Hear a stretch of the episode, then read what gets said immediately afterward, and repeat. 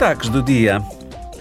Amanhã, a Comissão do Ambiente, da Saúde Pública e da Segurança Alimentar votará um projeto legislativo para proteger melhor o ambiente e a saúde humana das transferências de resíduos.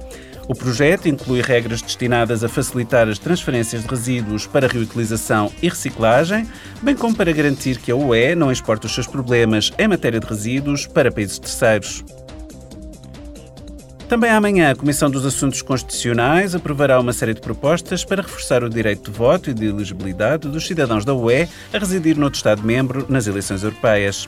O objetivo é resolver as dificuldades com que se deparam os cidadãos móveis da UE e assegurar a participação do maior número possível de pessoas nas eleições de 2024.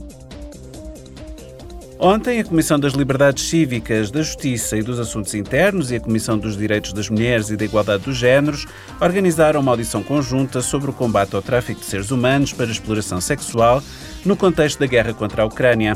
A audição centrou-se na forma de prevenir que os refugiados que fogem da guerra sejam vítimas de tráfico humano e de violência sexual.